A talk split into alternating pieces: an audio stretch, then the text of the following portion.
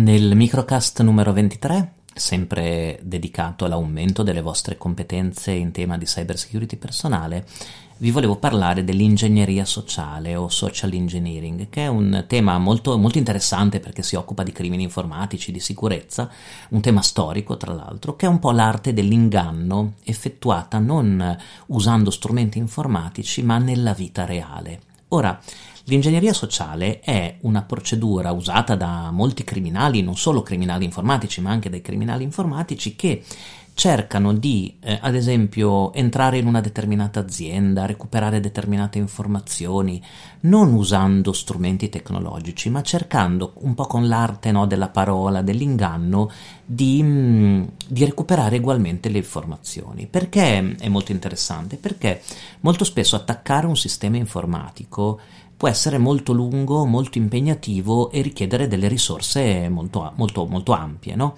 Mentre attaccare le persone, ossia recuperare le stesse informazioni, gli stessi dati, cercando di aggirare eh, diciamo la cautela delle persone sfruttando i loro comportamenti può essere molto molto più semplice.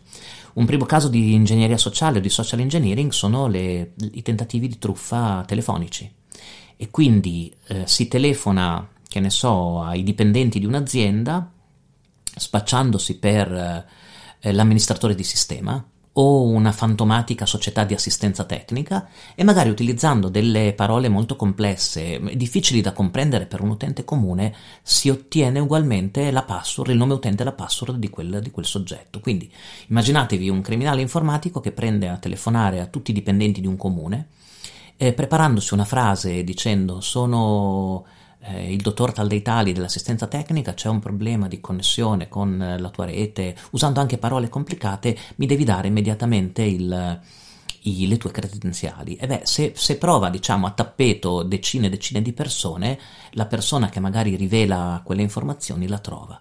Lo stesso l'ingegneria sociale viene usata per i badge, ad esempio, per sostituirsi nell'ingresso a determinate aziende, per eh, anche con travestimenti da fattorino o da tecnico che consentono di entrare in determinate realtà.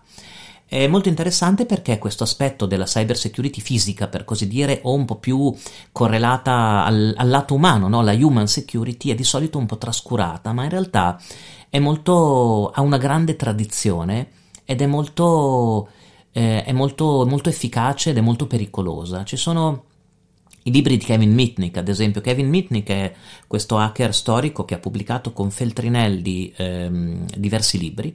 L'arte dell'inganno è probabilmente il libro suo più famoso, eh, che è The Art of Deception, il titolo in, in originale. Parla proprio di come riusciva a ingannare l'interlocutore per ottenere degli strumenti, delle informazioni tecnologiche o degli strumenti per poi attaccare i sistemi.